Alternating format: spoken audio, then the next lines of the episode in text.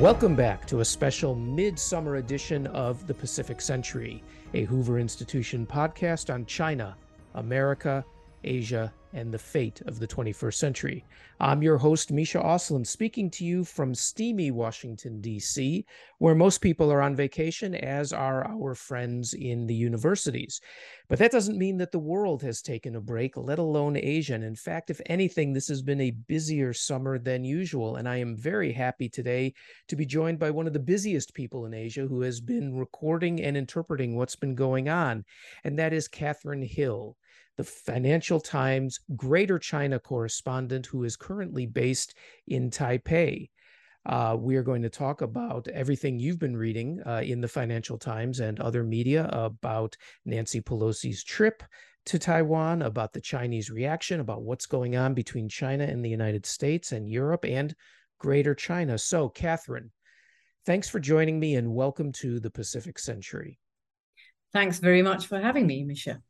So, um, actually, before we get into all the uh, the the great headline stuff that you've been reporting on, I actually want to want to start with you. Um, uh, how long have you been out in Asia? I know that that uh, many of our listeners read you every day or whenever you're filing, which is multiple times a week, but they probably don't know um, who it is that they're reading. So, uh, have you been in uh, in China and Taipei long? Um, this is actually my second posting here for the FT. So um, the first time I uh, reported for the Financial Times from Taipei was uh, from 2003 to 2008. Then I moved to Beijing. From there, I moved to Moscow just in time for the first Ukraine crisis when they annexed Crimea. I spent five years there as the Moscow bureau chief, and I have been back in Taipei since 2018 so really crisis follows you is what we're saying. You, well, I, I wouldn't hope so. I, I I really hope that it stops here. you may be the cause exactly. Every every other country is saying, "Don't send Kathrin here. Something bad's going to happen."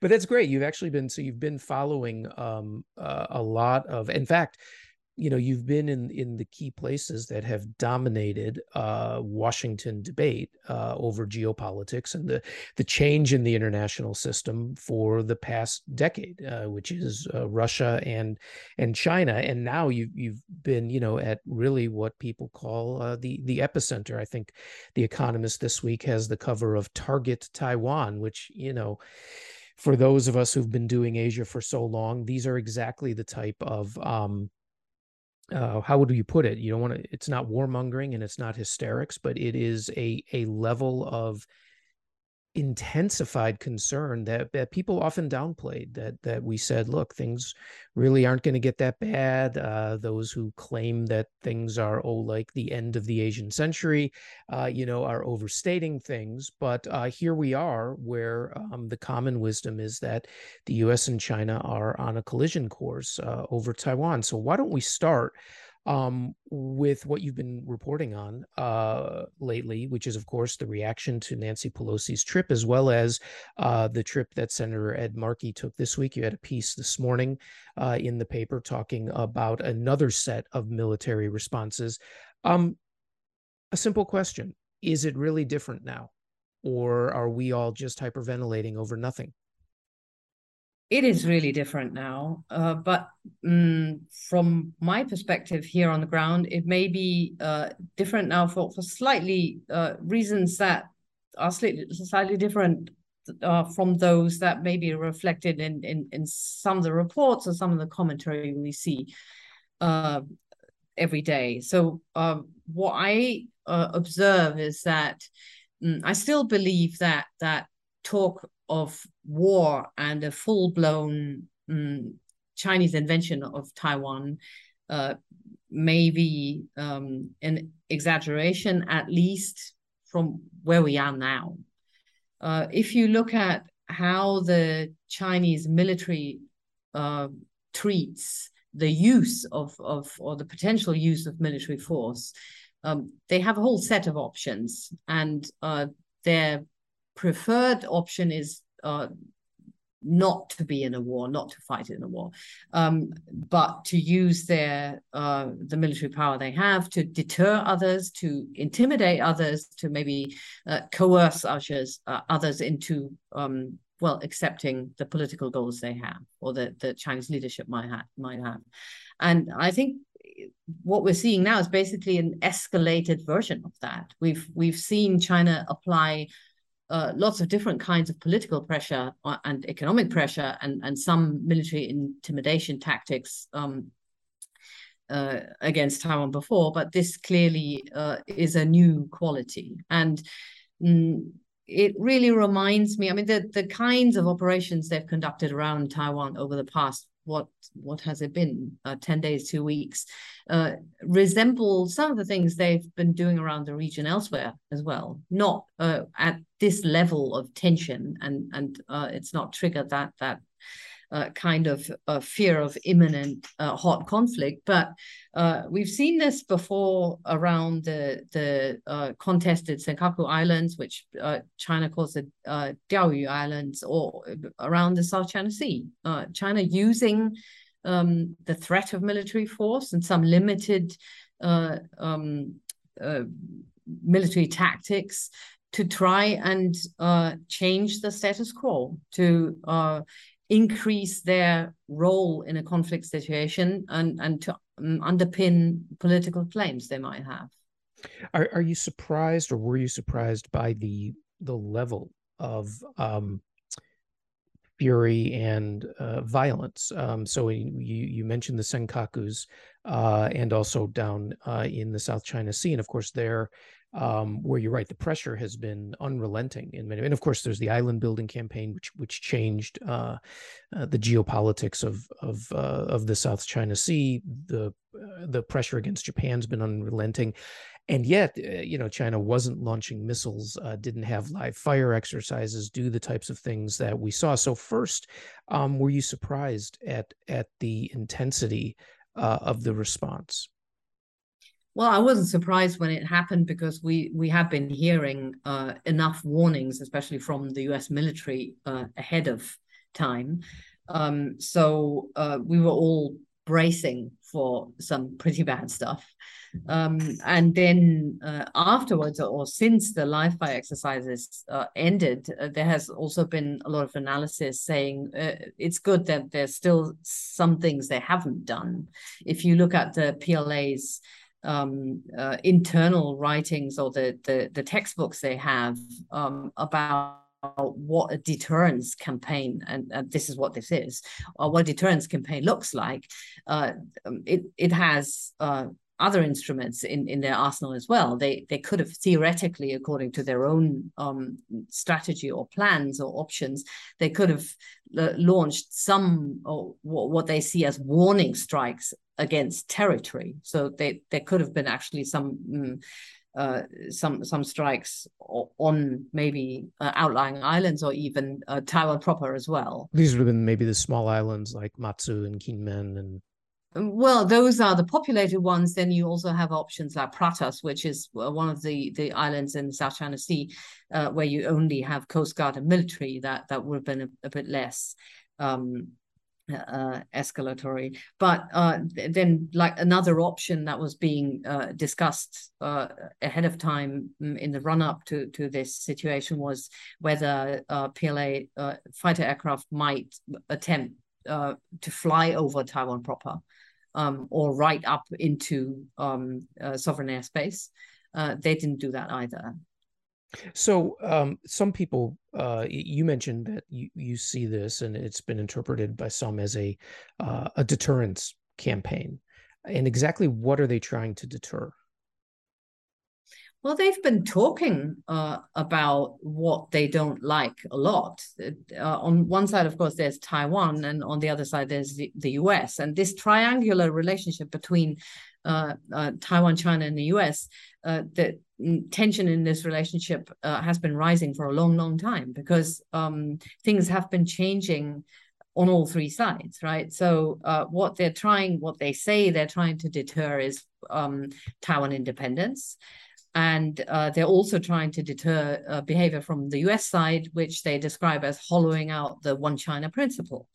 Um, so uh, they don't want, uh, they, they uh, intensely dislike uh, the current Taiwanese president, Tsai Ing-wen, who has refused to um, state that Taiwan is part of China uh, she, more in more detail, she's refused to to um, restate that Taiwan would accept the so-called 92 consensus, which is a really convoluted thing, which we maybe don't have to go into. But it was a formula used by the previous uh, government that allowed the the two sides to have some ambiguity and and uh, somehow um, make China feel better and and uh, convince them that that there was still room for um, for a future um, where uh, Taiwan would be unified with with China. So um, they they uh, want to discourage or further dissuade the current uh, Taiwanese government from from um, asserting its de facto independence and and maybe moving forward further in that direction. And and they want to stop what they uh, have watched the US do, which is expand engagement and and uh, contacts and dialogue and, and cooperation with Taiwan. And do you think they are going to be successful? That is one of the big questions going forward, and I I think um, mm, the most difficult thing, or the, one of the very difficult things for the Taiwanese government in this situation before uh, Nancy Pelosi's visit was to figure out whether they actually wanted her to come, because that that they were in a di- dilemma, um, especially after the visit uh, or plans for the visit became public and were were uh, discussed at length. So um, one potential scenario would have been that the US would have backed down and not uh, let her come. Uh, that would have created a precedent um, under which China successfully coerced uh, the US or a third country, um, in in any case, into uh, um, acquiescing to to isolating Taiwan. But uh, the alternative was risking uh, what we have now, uh, uh heightened military tension. So um, uh, Taiwan was in a very uh, very difficult position ahead of time. But um, they, they I, I, think on balance, the the Taiwanese government thought that it was um, vital. for Taiwan security in the longer term, that they um, uh, that they uh, continue to have uh, friends and partners abroad uh, stand with them and engage with them to uh, not have this kind of status quo of, of an independent or uh, de facto independent Taiwan hollow out. So others have also interpreted what's happened over the past two weeks as essentially Taiwan, as essentially China blockading Taiwan that you know they have um, made the airspace dangerous for for civilian flights to go into. Certainly, when they were firing off uh, missiles, some of which landed in Japan's EEZ, uh, that they were flooding the waters around Taiwan. So not only were they showing that they could do it, some interpreted as that they were sort of actually doing it. Do you do you what do, what do you make of that interpretation? Yeah, I would disagree with that because um, if if you look at what uh, a, real full military blockade actually means is is you have to uh, uh, mm, disrupt, if not fully stop, uh, external links and traffic, sea and air. And none of that happened.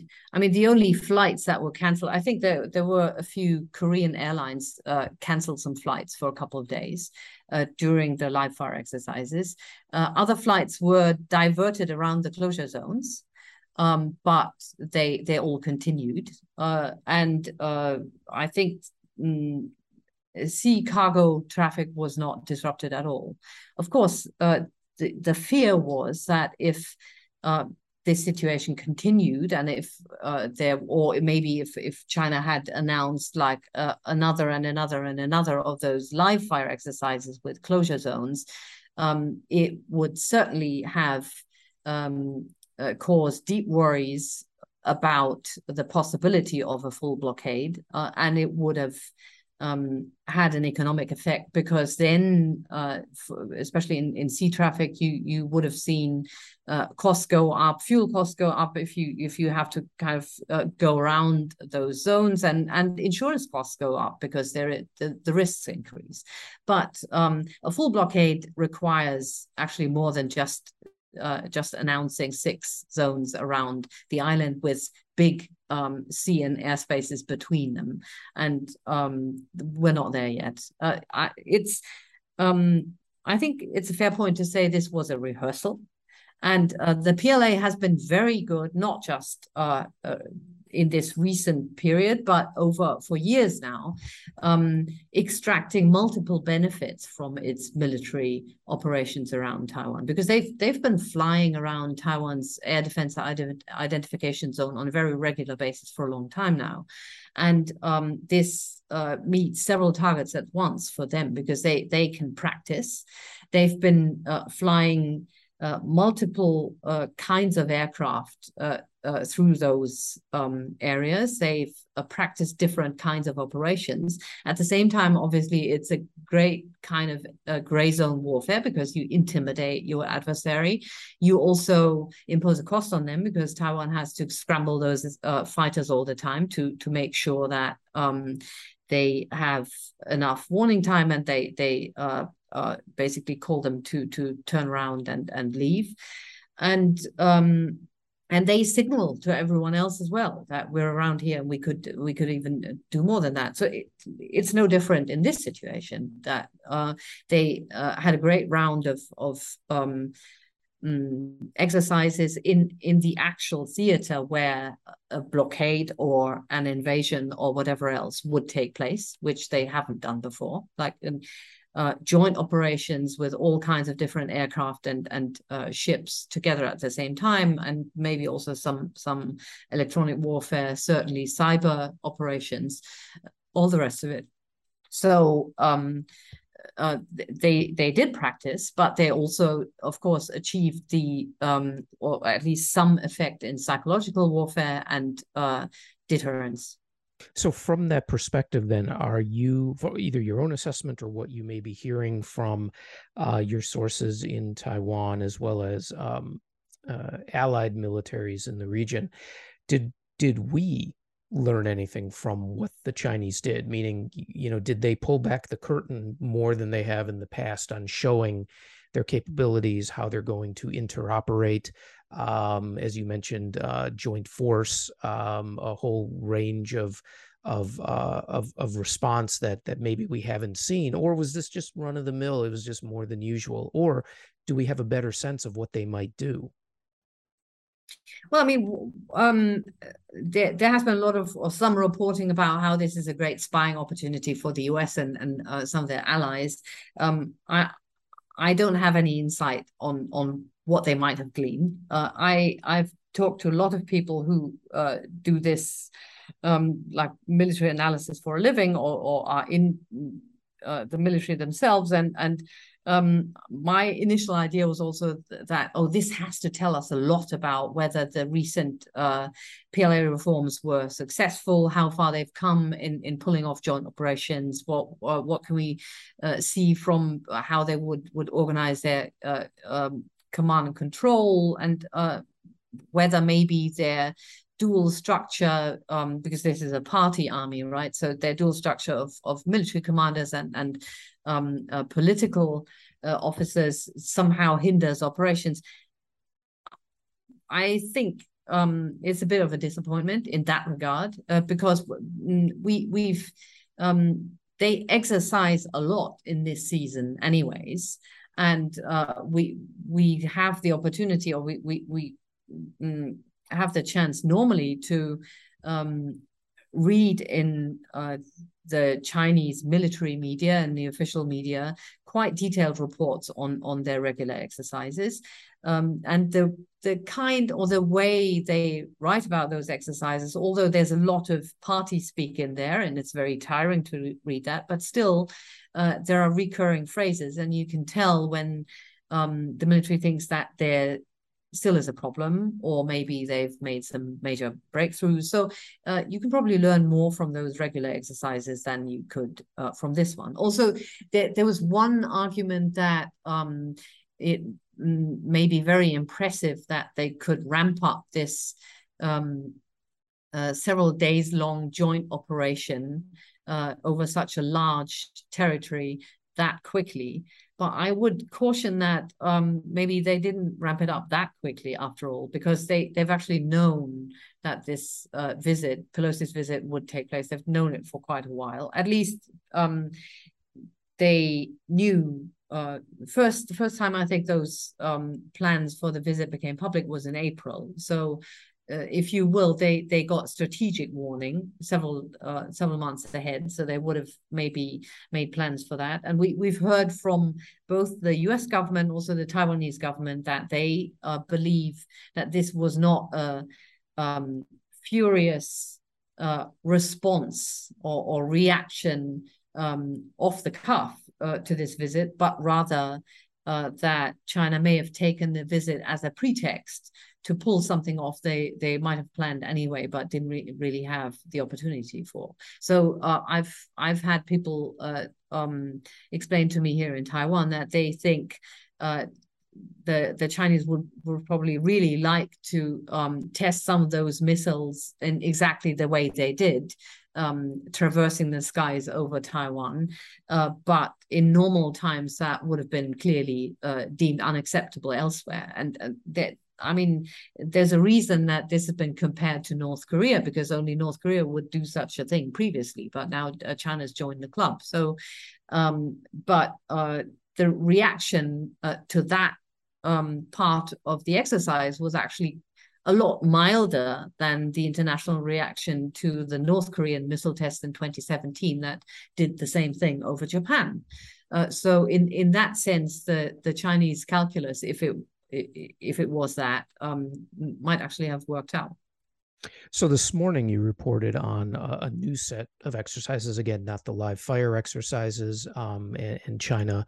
Uh, I think actually uh, announced an intermediate or or a set in between after Pelosi and the new one. I mean, so the the the point is that it seems to be becoming more regularized, and some are calling this the new normal. That there will be constant activities, constant exercising. Uh, you, you, mentioned uh, China exercises a lot this time of year, but are we in a, a new normal? And what does that what does that even mean? Yeah, we certainly are. I'm. Uh, I, I, think so. So um, the first phase of what we saw after Pelosi's visit was um, four days, well, four calendar days of um, what had been announced as exercises, and and um, those four calendar days was the duration of the closure of those um, pieces of airspace and and waters, and you do that um, it, to warn ships and planes uh, out of those areas because you're going to uh, conduct live fire exercises. But as far as we know, uh, live fire exercises of artillery and missiles were only actually conducted on on day one or day two. I don't recall exactly. So.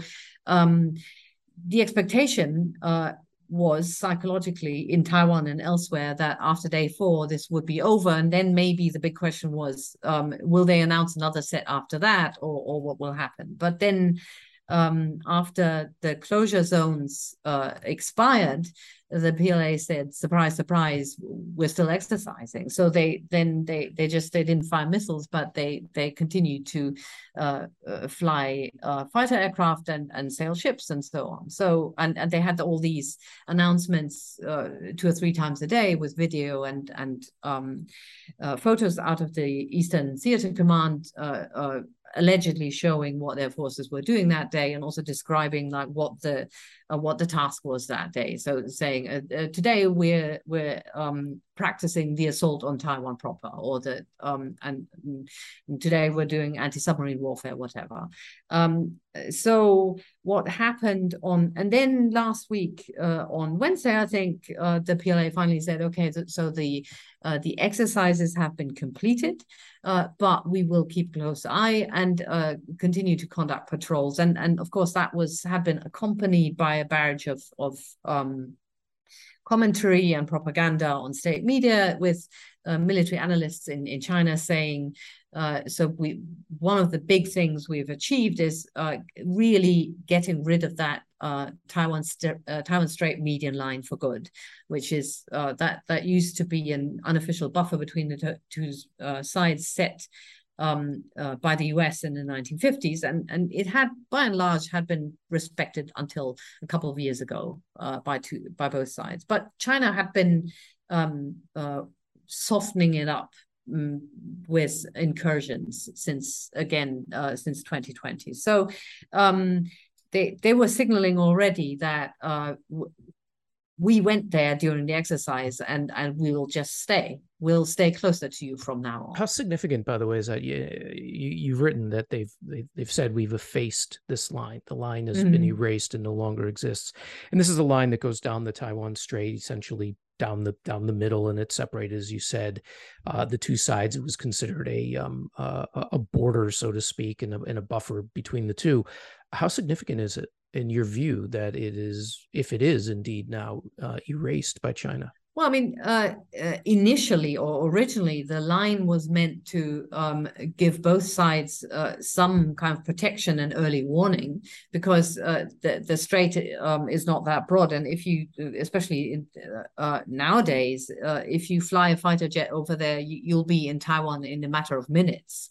Um, so, if if there is uh, something um, between the two, kind of a buffer, and and you have this tacit agreement that you you won't go there. That obviously uh, lowers the risk a little bit. So, in uh, in that sense, it's um, it used to be very meaningful. But I think the uh, the bigger uh, significance right now is that um, the PLA can just step by step, little by little, expand uh, the area uh, where it conducts uh, regular operations. And uh, through that um, underpin its claim that uh, this is ours to begin with. This is um, and and uh, anyone who says otherwise is just wrong. And and the status quo is not what you say it is. The the status quo we, we're showing you what the status quo is. The status quo is that we're operating around here, uh, and we're getting really close. So I think that's the the main significance. So if you look at what happened since the PLA or after the PLA said uh, last week that the exercises have been completed, they didn't stop. They um they continued uh, flying across the median line with an average of, I think, 24 or 25 uh, warplanes a day since uh, between last Wednesday and last Sunday. And then on Monday, uh, after the second US uh, congressional delegation arrived, they said, okay, uh, uh, this is too much. You need to be punished. Uh, we're, we're, starting another round of exercises. But um, there's actually no sign that what they called an exercise on Monday was any different from what they had been doing between Wednesday and and, and Sunday, the four days before.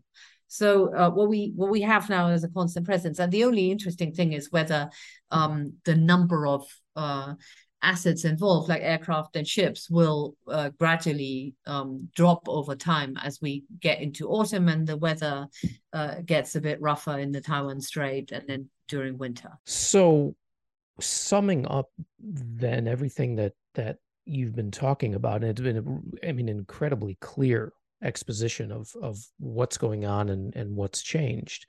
Um, how do how do we assess it? Uh, was Pelosi's trip reckless? Did Pelosi's trip cause this? Were the Chinese not going to do this before she came, or was this the perfect opportunity to take significant strategic and and security steps that they wanted to but didn't have an excuse for how would you you know looking back a little bit as an historian if you can although we're, you know we're in the midst of it how would you assess what the, the how important the trip itself was? And was it really a colossal blunder that may have now put us into a new era? I would not uh, say that the trip caused this because i still think that we need to keep in mind uh, who is making the military threat here. Um, so uh, I, I still think uh, probably you put it quite aptly. You you, uh, you said this was a perfect opportunity to um I, I don't know what what exactly you said, but it, it to for China really to to take strategic gains. Um, and uh, clearly, um, they've said many times what their goal is. They want unification. They want Taiwan under their control. Also, the terms on which they um, or the terms which they are offering uh, are um, worsening from Taiwan's perspective over time as uh, their language gets um, tougher and more, uh, and the mix of of carrots and sticks, if you will, is um, shifting more and more to the stick side.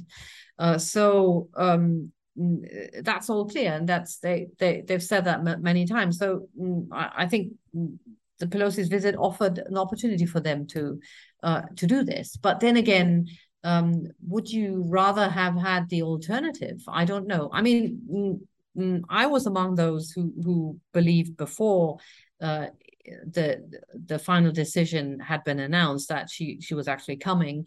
I was among those who, who said yes, yes. I think at this point she has to come. Otherwise, uh, China gets to decide um, whether other countries can uh, engage uh, with Taiwan, and that would only enable them more to to step up uh, coercion. Uh, but of course, that that said, um, the motives of mm, Pelosi's personal motives for for planning and making this visit, uh, I'm not privy to those, but uh, may be questionable because um, it is, of course. Um, you have to question who takes responsibility for for what and just uh, um, coming here and taking the stage and and saying in taipei uh, mm, china does not get to decide uh, the travel schedule of of uh, members of congress well that's um, uh, she's right, of course, but but uh, the ones paying the price are others, right? So, um, as I said, I'm not privy to her uh, considerations. I, I, was also not privy to the uh, discussions Taiwanese officials or diplomats may or may not have had with her team and and if there maybe were some um, notes of caution uh, uh, expressed from the Taiwanese side at some point. But um, I, I, think it, at the end of the day, the aggressor is not the U.S. and is not Taiwan. Is it's uh, it's China. Well, let's talk about the Taiwanese side for just a second. Um, you said they pay the price, which obviously they do. Um, if anything, what are you hearing from uh, people in the government about now their assessment? are they in a? Do they feel they're in a worse situation? Do they feel they're in a good spot because you had Pelosi come, you've had Markey come. Uh, you certainly didn't have, uh, I mean, you know, President Biden uh, publicly, in essence, tried to uh, deter uh, Pelosi from going, but after the trip, the the government, of course, supported it. Um, so, what are you hearing from the Taiwanese themselves? Do they are, are they more worried or are they more confident? I don't think they're more confident. I mean, if you look at uh, uh, President Tsai Ing-wen, I think her central concept or one, one of the the key goals or um, or lenses through which she views this whole Taiwan's whole security situation is um, uh, keeping what Taiwan has, preserving really what um, and and safeguarding what they have. Their the democracy their way of life their security their uh, sheer survival. Uh, so uh, and uh, let's not forget that uh, Tsai Ing-wen has been at this for quite a while. She uh, already she, she, was among um, those scholars who who gave some input um, to the uh, government of Lee Teng-hui in the 1990s and um, on um, how to strengthen the basis for for the sovereignty of the Republic of China on on on Taiwan. Because uh, this followed the um, uh, this episode where Bill Clinton um, uh, expressed the or, or, pledged the three no's to uh, not not supporting Taiwan independence, not um, uh, supporting uh, Taiwan participation in the UN, and I I forget that the third escapes me now. But basically, um, assurances to China that weakened Taiwan's um, uh, chances to participate in the international community. And, and the Taiwanese at the time felt that they had to push back against this uh, just to uh, not to make progress towards independence, but just to basically preserve uh, what the level of of uh, uh, independence and and participation internationally they had, and I think uh, Tsai has been at that ever since, and and this is the mainstay of what they're trying to do, and in in that context, you can maybe um, understand that how important uh, international visitors are for them. And let's also not forget that uh, uh, members of Congress visiting Taiwan uh, has been absolutely common for many years. It's not, it's not something new. Um, so the only uh, point here, I think, for them was really pushing back against this being eroded and and um, uh, preserving this kind of contact with the outside world. Yeah, the um, the Clinton three no's. Um, you mentioned the first is um, we don't support independence for Taiwan. That's Clinton's words, or supporting one Taiwan, one China. All right. As as you know, as a formulation, and then of course, as you said, uh, shouldn't be a member of any organization for which statehood is a requirement. So as you said, that really cuts it out from uh, cuts it out from much of international uh, the international community. Um, so let's jump across the strait then and and just talk a bit about China. Um, how how do you see it, and and and what are you hearing, if anything, about how China? Uh, you know, when we say China, of course, we're talking about Xi Jinping. We're talking about um, the, the the central leadership sees this. Are, are they are they more confident, or are they are they frustrated because they couldn't deter either Pelosi or Markey from coming? um, as well as the rhetoric of the U.S. government once the trip uh, had and the trips had gone on, or are they do they think this is perfect because as we were mentioning a few minutes ago, this is something that they've wanted to do in terms of expanding their strategic space, and therefore they are now um, in a better position uh, on let's say the hard power side of things, if not necessarily a better position on the soft power side of things. Right.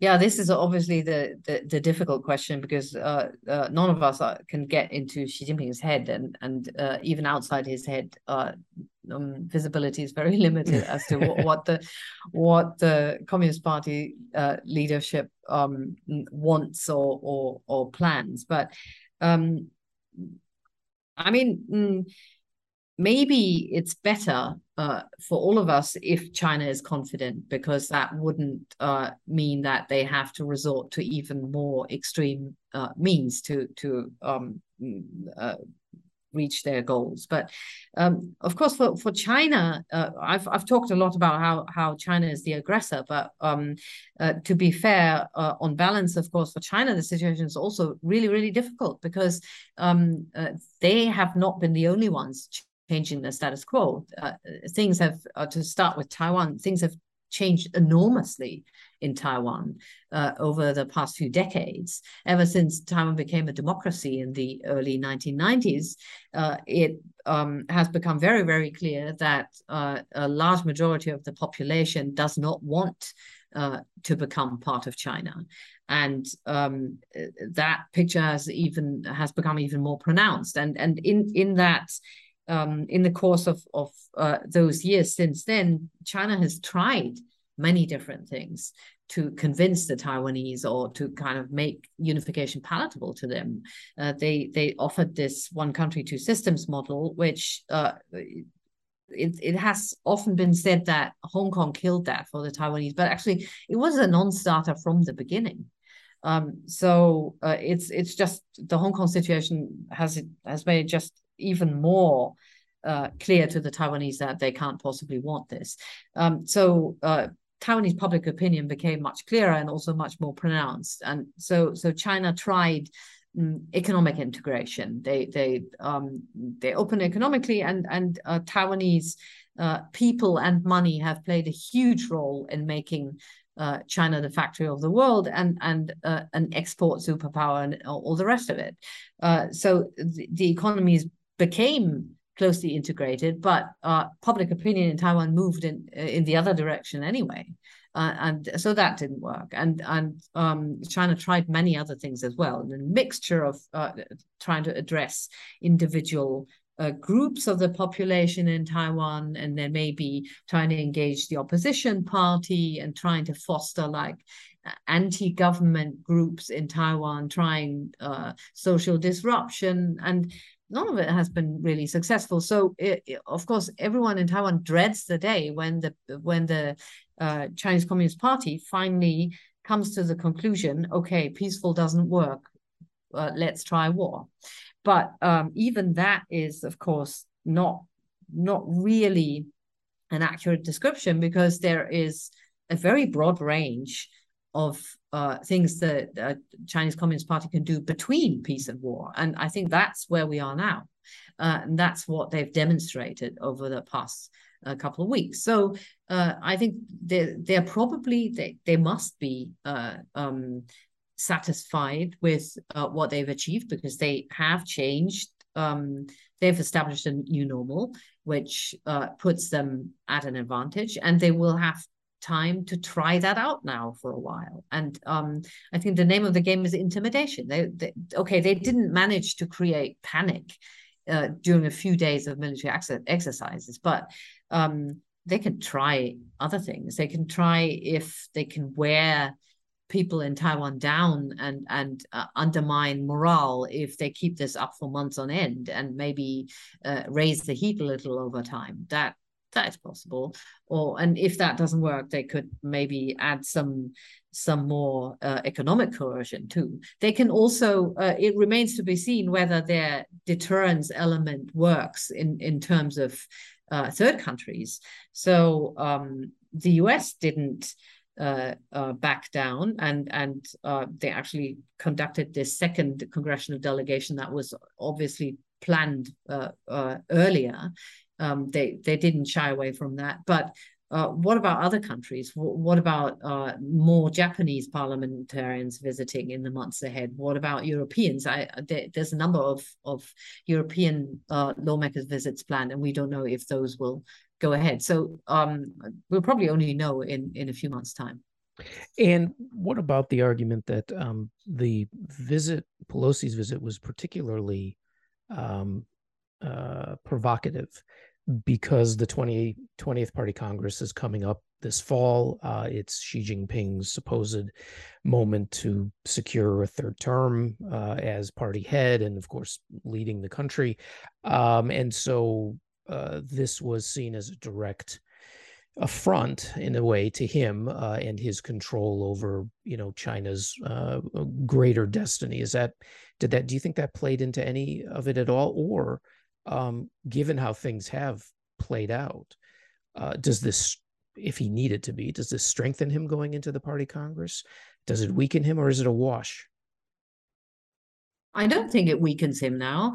Um, I'm I'm still um, a little bit unsure about um, the overall uh, public verdict in China because public opinion in China that's a that's a very strange beast. You never know like how much of what you see um, in, polls or in uh, uh, social media on and and uh, among so-called opinion leaders. It's very hard to tell what is real and what what is just manufactured.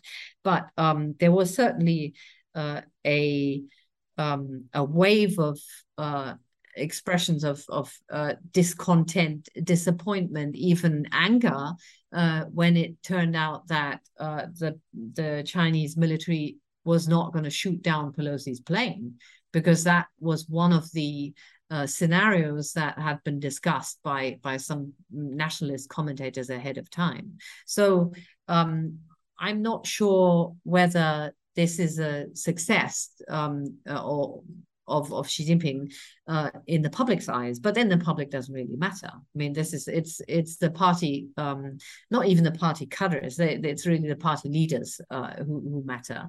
And I would uh, think that uh, he's played his hand well, and and uh, he he can consider himself strengthened for now. So I know it's late there, and you and you've told me you've already had almost a twenty hour day or something crazy like that because of the the the time differences and taking up all the slack. So let me ask you a final question. On the assumption that we don't have war, that Taiwan doesn't get invaded, doesn't get obliterated, and that one great way to support Taiwan is to increase the number of Americans and others visiting Taiwan. You've you've been there. This is your second time there. What are the three things that a visitor to Taiwan absolutely must do or see? And in the spirit of my old friend John Yoo, who always used to ask this question, tell us your favorite restaurant in Taipei or anywhere in Taiwan as well. So, what do people need to see and do in Taiwan, and where do they need to eat? Wow. Okay. So, um, eating, um, I mean, night markets are not really that um, uh, that um, fashionable anymore, but I still like them, and and I I particularly like uh, one food stall uh, on the night market in Keelung in the northern port city uh, that um, sells oh god how do you uh, how do you translate that into english? It's a kind of a um, noodles made out of a sort of beans. So it's glass glass noodle with mm-hmm. lots of uh, bits of seafood and soup in it. And um and lots of coriander on top. I i just love that. Sounds um, great. so yeah so that's outside the the um the main temple in Keelung, and that's really worth uh, going for. Um, what to do and what to see now that's a difficult one. Depends on on how much time you've got on your hands. But um, I think if you can, you should uh, try to not only stay in Taipei, but uh, maybe um, uh, go for a, a mountain hike Mm-hmm. Uh, well, you need a lot of time for the really uh, high mountains because you need permits for for uh, many of them. But uh, there's some places uh, closer by. In summertime, for example, you can you can hike on the grasslands on the northeast coast. You get magnificent views. And um, what else? Uh, in um, and in, in Taipei, what I particularly like is the old town in the west of the city, which uh, oh. uh, used to be um, used to uh, which all, had almost collapsed when I was a student and and first uh, came to Taiwan in 1991, but has now actually been revived and many of the houses have been uh, renovated very nicely with with restaurants and and uh, workshops in them. So that's uh, that's a wonderful uh, afternoon stroll down those old lanes and having some nice coffee and maybe buying some nice fabric or um, a teapot or whatever. So yeah, that's probably a good mix. And I would also, of course, add the National Palace Museum for anyone. Yes, yeah, yes, of course. Well, uh, and so many other visiting. Things. Yeah. So well, that's great. Well, I I uh, I think um, you you'll have uh, spurred some uh, some uh, adventurous travelers, hopefully, to get over there and see uh, what is a beautiful uh, country and and uh, you know in a fascinating society. But even though it's getting close to midnight your time, uh, just again uh, your explanation of of everything that's been going on and and uh, what it what it really means is absolutely clear. Uh, and uh, we appreciate uh, you taking time to join us. And, and obviously, again, uh, Kathrin Hille, who is the Greater China correspondent for the Financial Times. Uh, if you're not reading her, you probably are, but if you're not, you should be. Uh, and we really appreciate your explaining to us behind the scenes what's what's happening. Thanks so much, Misha, for having me. It was a real pleasure. Well, for the Pacific Century, I'm Misha Auslin, and uh, assuming that we don't have any outbreak of war in Asia, we'll be back in a few weeks, and we look forward to you joining us then. Bye bye. This podcast is a production of the Hoover Institution, where we advance ideas that define a free society and improve the human condition. For more information about our work, or to listen to more of our podcasts, or watch our videos, please visit hoover.org.